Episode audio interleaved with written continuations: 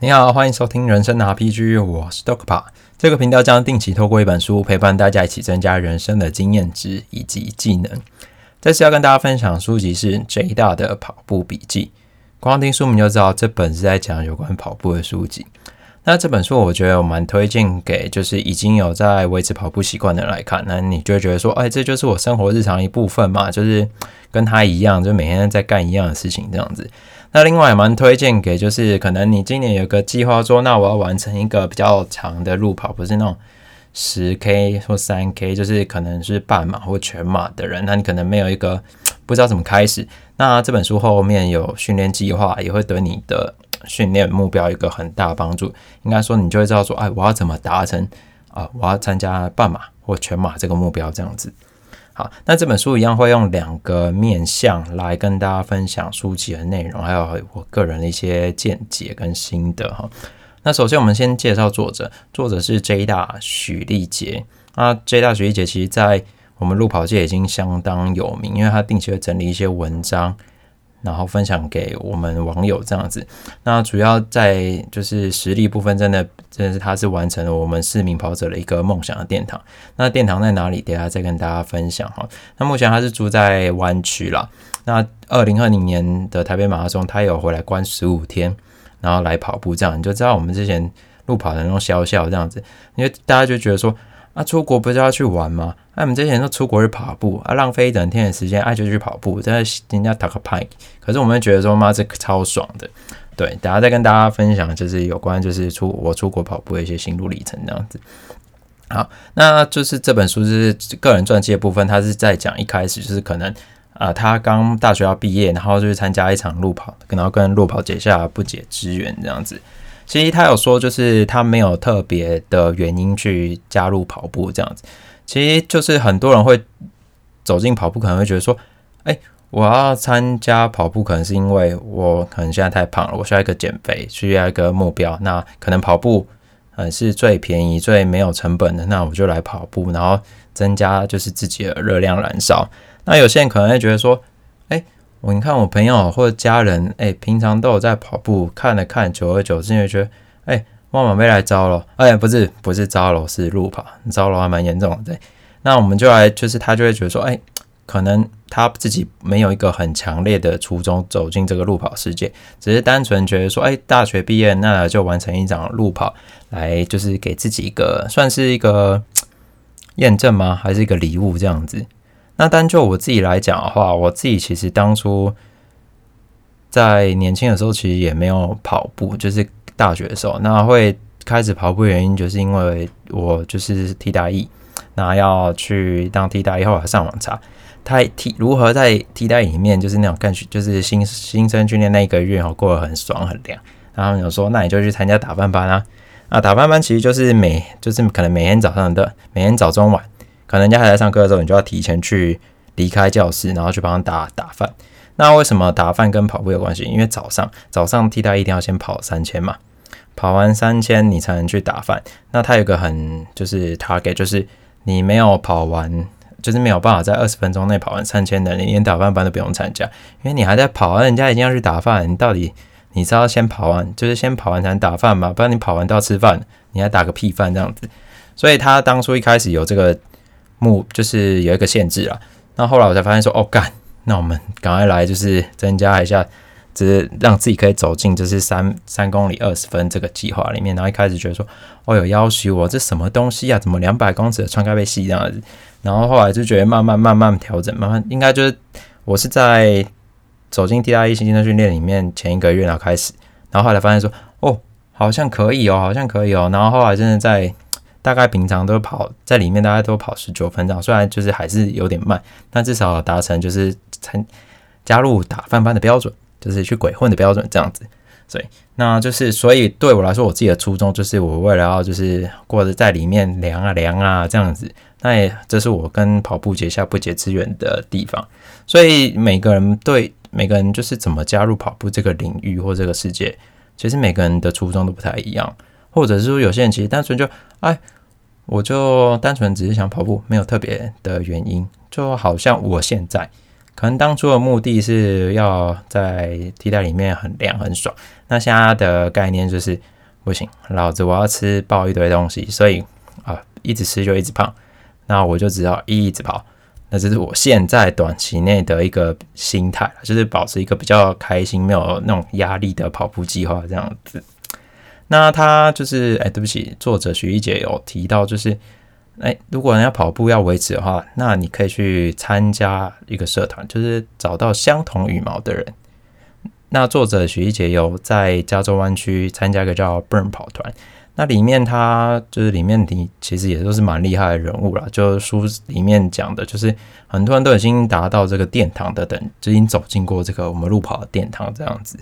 那就我来看，我觉得也是非常有帮助，因为就我自己来说，我大概就是二零一七年还是二零一八年的时候，在 PT Road Running 版有看到有人在征文说，哎，要不要加入一个跑步的赖群组啊？因为其实当初就是。我们住的地方就是 也没什么人在跑步嘛，自己又有点边缘，那想说，哎，那来看一下，说，哎，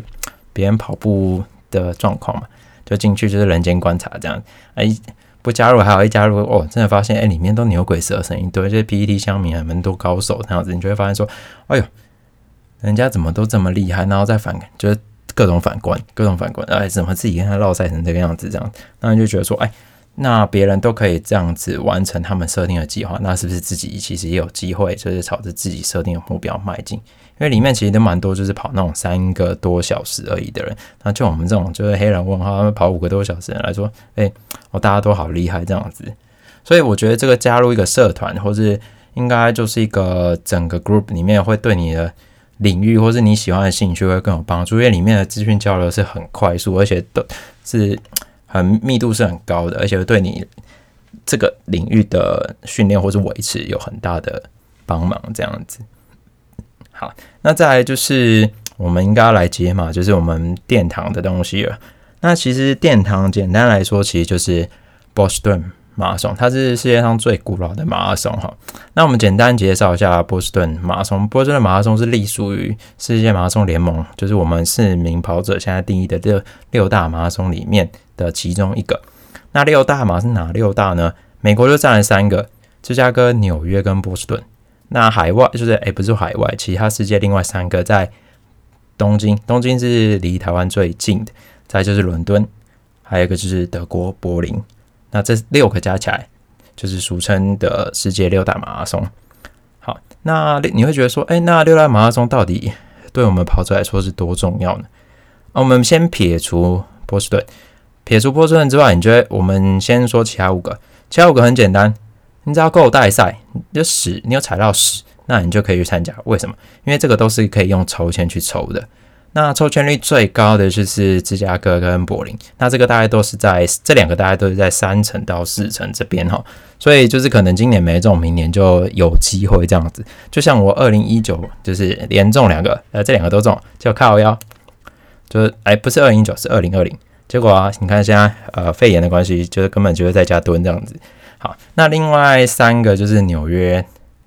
伦敦跟东京，这三个大概都在十趴以下，所以就是要么你就是温拿，就是抽签界的温拿，不然你就是慢慢等吧，不然就是花钱买那个慈善位置，因为其实可以就是类似走那种 sponsor 的模式，那你就可以去买一个就是路跑的位置这样子，那你就可以进去跑步。对，那大概就我所知，我记得那个时候东京好像是十万吧。那伦敦的最贵，那伦敦贵到哪里？其实我没有特别去研究，反正就是贵到靠北这样子。那纽约的话也是可以用 sponsor 位置去参加。那纽约还有一个蛮有趣的，就是如果你没抽到，他会办线上路跑。办完线上路跑之后，你就可以去拥有隔年参加实体纽约马拉松的名额。对，所以如果就单纯来说，哎，这五个只要你够带赛。那你就可以去参加这个世界所谓六大马拉松的这五个。那波士顿呢？波士顿为什么是我们在跑者界里面觉得是一个类似卖家那种感觉？是因为波士顿你不一定，就算你啊正常来说不是用抽签的，你一定要达到所谓一个叫做 BQ，BQ 就是所谓的 Boston Quality，你一定要达到就是一个路跑成绩。那这个路跑成绩对一般人来说有多难呢？他必须要在全马男生。三十四岁以下，就我们现在这个年纪，就我们现在这个年纪哈，你要跑进三个小时之内，你才有资格去参加波士顿马拉松。那三个小时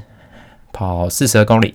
啊，帮大家换算一下，换算完就是你要用一百公尺跑二十五秒的速度，一路跑三个小时。所以这个是一个非常野道的事情哦，就是今天一起糟糕糟糕穿戏，就是一般一般人没有一个一定的训练计划，你是很难达到这个目标。所以为什么波士顿马拉松对我们路跑的人来讲，不管是可能真的是职业的，或者是我们像许丽姐这一大跟我这种一样，就是市民跑者，就是素人跑者来看，会觉得哦，干，真的是太难了。这不是一个开玩笑的事情，就是一个真的需要一个长时间累积，至少一年或两年，然后维持跑步习惯，然后自继续剩下继续前进这样子，然后才有办法去。参加的一件事情，所以如果你可能跟别人就是说，我参加波士顿马拉松，干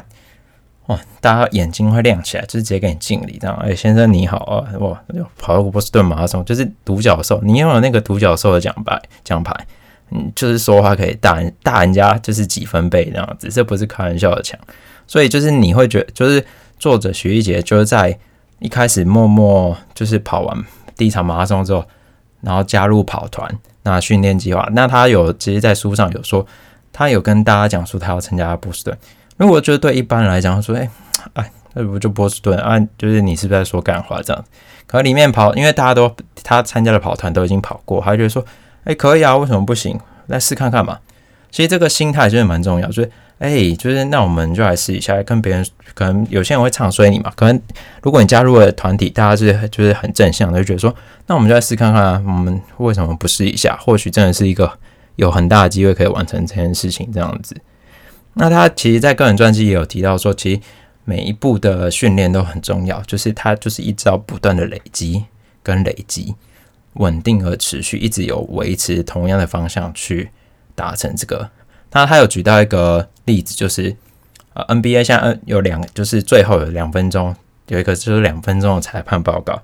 那每次都会有裁判报告，对于在最后两分钟有没有一些误判做就是公布这样子。那就是他有提到一场就是勇金州勇士的一场比赛，那有提到说，其实就是如果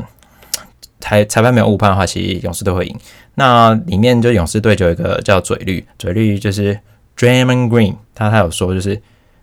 其实不是因为就是前这两分钟一个误判，而是因为整场的关系。你知道这两这整场都有努力维持某个方向的话，其实就算那个误判出现，其实也对不会也是会赢得胜利。所以其实整个过程其实就简单来说，当你打从一开始到结束，不是因为某一个点。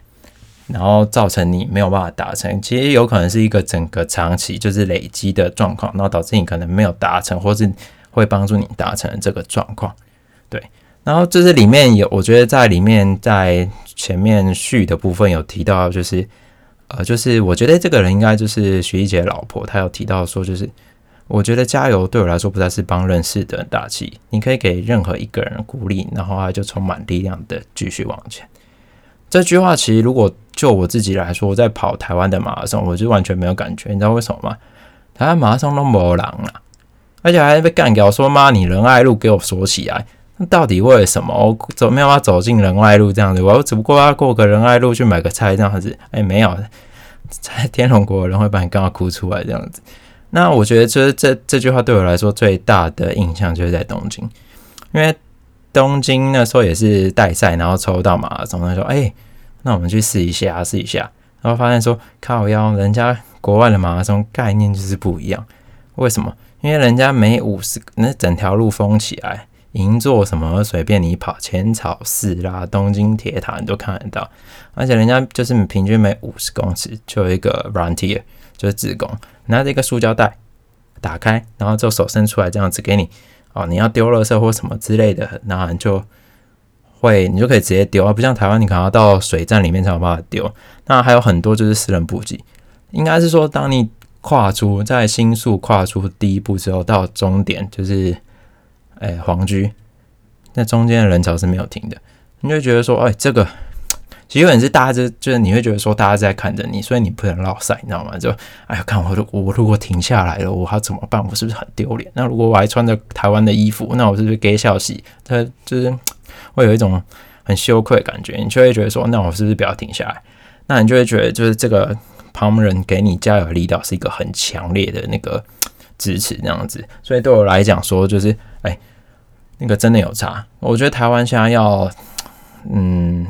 让路跑里面能够盛行，我觉得还有部分就是其他民众的参与，而且对于是是要友善的，不然你看我们把我们如果把仁爱路跟中央北路封起来，还有南京今年把南南京东路封起来，哦，就尴尬不拉的，就我们知道怎么办？不过就是借隔一天跑步而已，我有错吗？对不对？所以这个其实在文化差异上还是有很大的差别，所以我觉得这个就我来讲啊，这也是我们要。如果台湾路跑界要变得更好，或更知名的话，我觉得这是一个需要在呃 be better 的地方。就是我们真的跟外面的其他国际上那种比较大型的路跑还是有一定的落差这样子。因为我也跑过，就是雪梨跟墨本，他们虽然可能加油的人潮没有像六大马这么的长，可他们至少就是在旁边还是有很多那种加油团在旁边给你加油，这样你就觉得说，哎。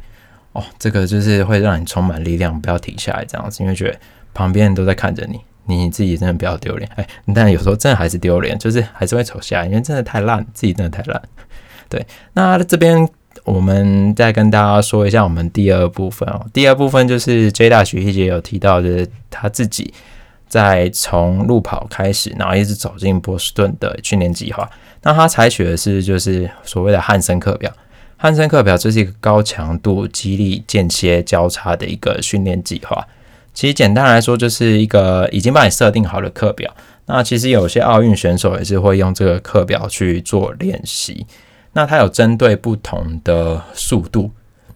就可能说，哎，其实它最写的最一开始就是半马四个小时。那一路到就是超就是低于三个小时之内这样的训练计划，然后大概就是维持在十六周，所以你训练计划开始十六周后就是你跑那比赛那一天，那这十六周你要完吃完这呃我们叫做吃完课表，就是你要每天都完成这个课表。那我们单纯就说最简单的四个小时来看，就是你一天要跑啊一周要跑五天，那有可能是间歇性的，一次跑一百哎对不起。一公里，然后速要拉速度的，那有可能就是轻松跑两天这样子，就是各种针对不同时间去做操作的训练计划。那就我自己来看，我觉得哎，这是相当有帮助的。对，那他其实在训练计划的主轴一开始有讲说，哎，不要受伤，能停就停。哦，这句话真的是很有心得，因为在去年就是我要准备。就复方马拉松的时候，就会觉得说，哎，那个时候就想说，好来先吹个两百啊。那个时候其实就是去年慢慢的从一百，然后慢慢要月跑量从一百慢慢加加加到两百，可那时候就会觉得，哎，好像还可以。可是那时候突然在十一月那时候就是要达到两百，那个时候就觉得，哎，膝盖那怪怪，然后膝盖怪怪，然后就想说不对啊，下里下个月就要跑台北马拉松了，所以其实就没有很在意这件事情，还是把训练量吃完。就是达成自己的目标，是一个月要跑两百 K。然后后来就是在前就是路诶马台北马拉松的前两个礼拜，然后就是那个膝盖就蛮严重，就是你踩跑下去会那种颠丢的感觉，有靠腰颠丢呢。然后就想说不行，两个礼拜了，还是要把它拼完，因为台北马拉松就已经来了。然后后来就是跑完之后，大概整个一月哦，我只跑了五十公里。因为你认为就受伤嘛，你就没有办法。其实后来也是看了三四个医生，就找不到原因。照过 X 光，骨头是正常的，所以怀疑是就是就是髌骨那边有问题。然后后来自己也加了就是髌骨带这个东西，然后让自己在二月目前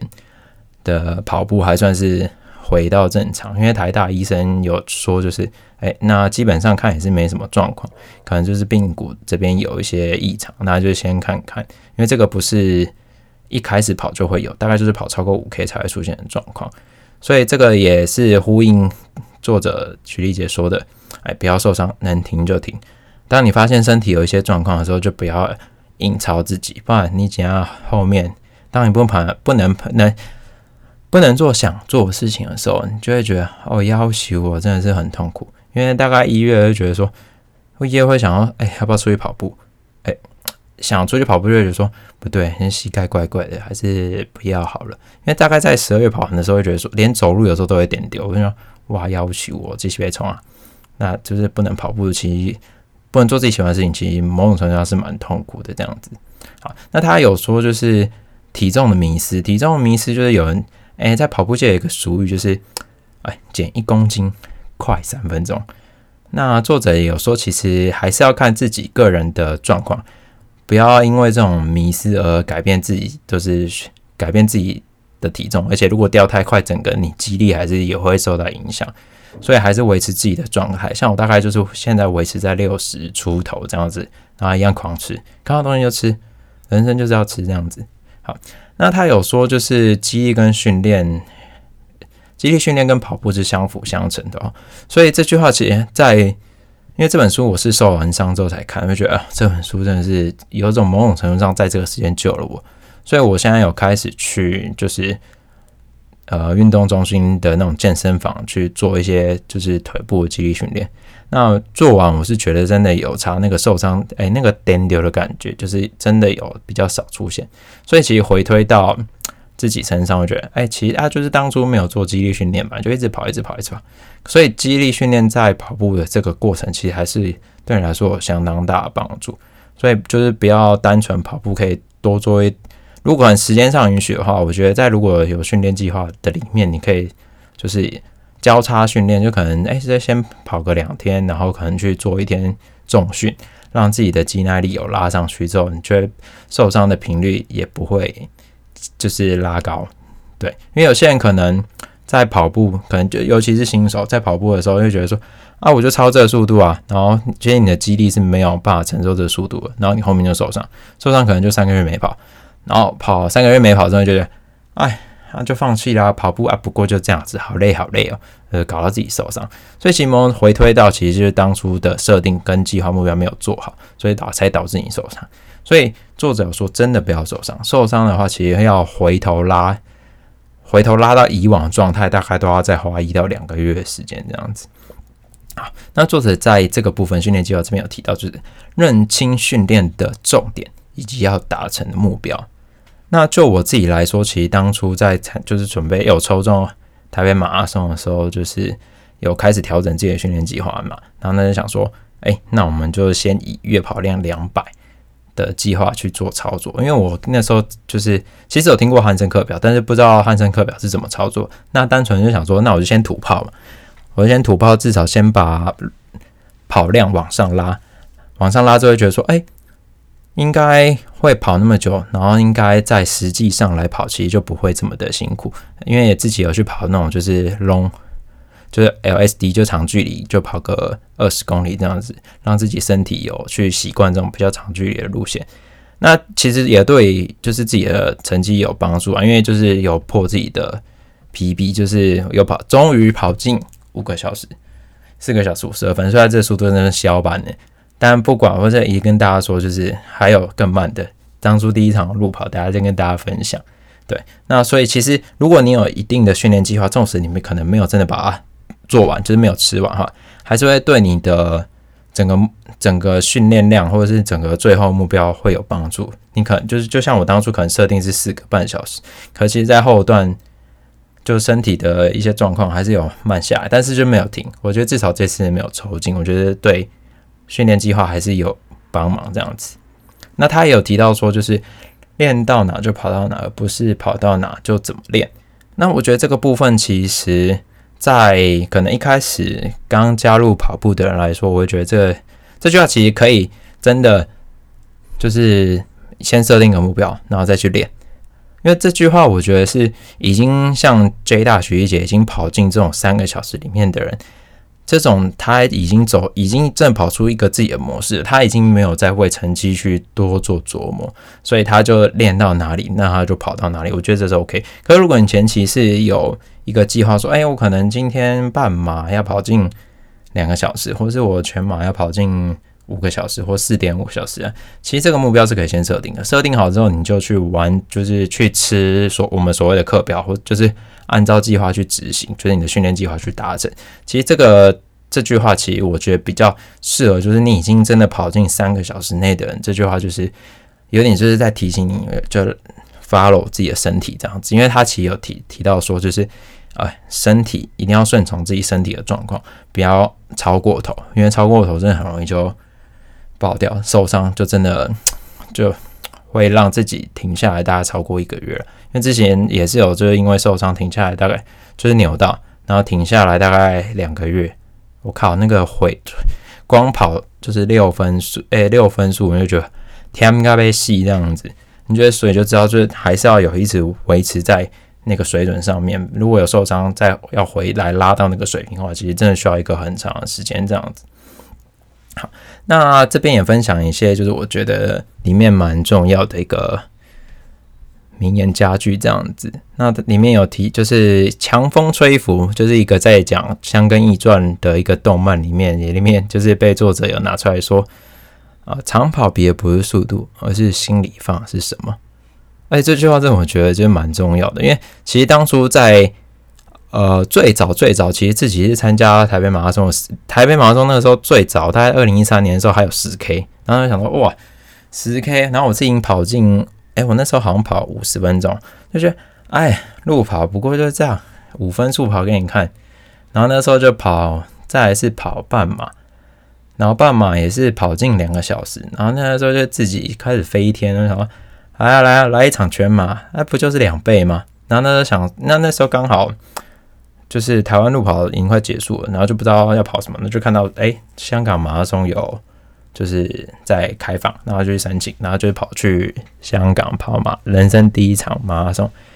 哎，好死不死跑下去看，你知道跑了多久吗？跑了六个小时五十五分。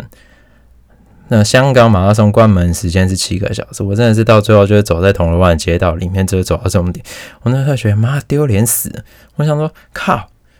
原来全马真的不是就是半马乘以二这件事情，因为当初我真的太小看。我真的是很小看全马这件事情，然后就是维持那时候想说嘛，啊，我在前面报，就是前面先跑，大概维持的速度，后面怎样再说嘛。然后后面看直接没有办法，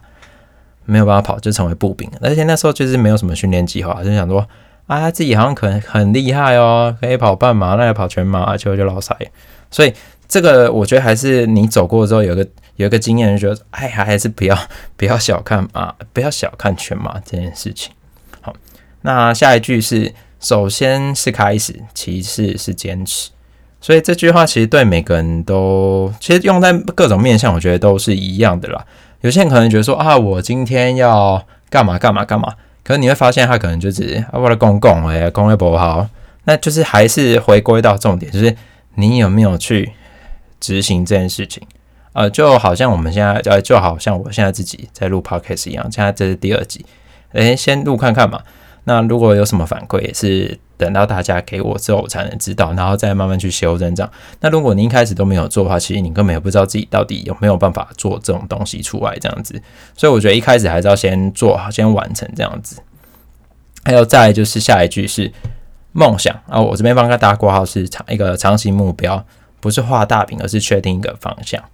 因为我们在梦想有时候觉得，哎，我可能要做这件事情，那。你仔细想想，但是你没有完全的执行计划，所以我觉得，如果你真的是要达完成梦想的话，你一定要一个所谓的方针啊，就好像跑步里面它有一个就是训练计划这样。那你的目，你要如何达成这个目标？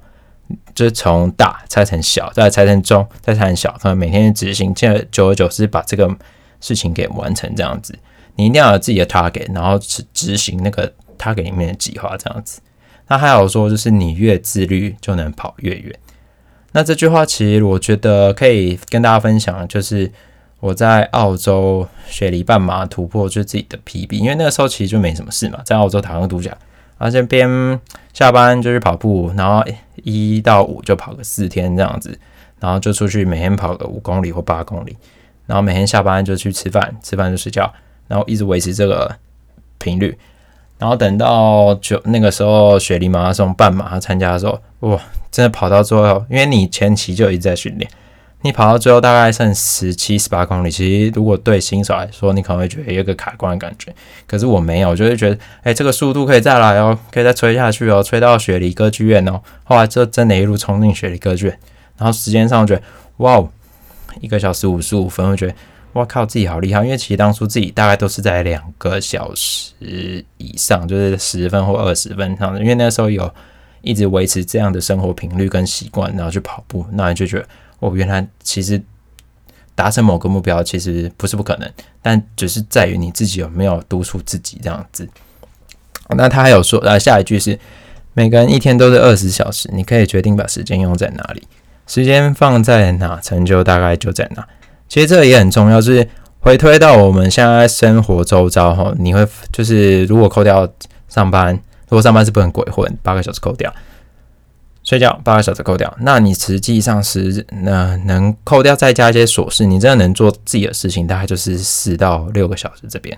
那如果这四到六个小时你有一直有在持续进步，一直在做自己喜欢的事情，或在钻研某个领域的话，那其实久而久之，一年或半半年或一年下来，你就觉得，哎，这个东西是对你来说是有进步，你会看到很明显的成长。所以，如果我们可能单纯就只是一直在网飞啊，你就其实，哎，你只知道剧名啊，你只知道说，哎，看现在这三月、二月上了什么呃，孤位这样子，那可能月底要上同学吗？是那你就这样就没了。那你只知道剧情，那你可能人生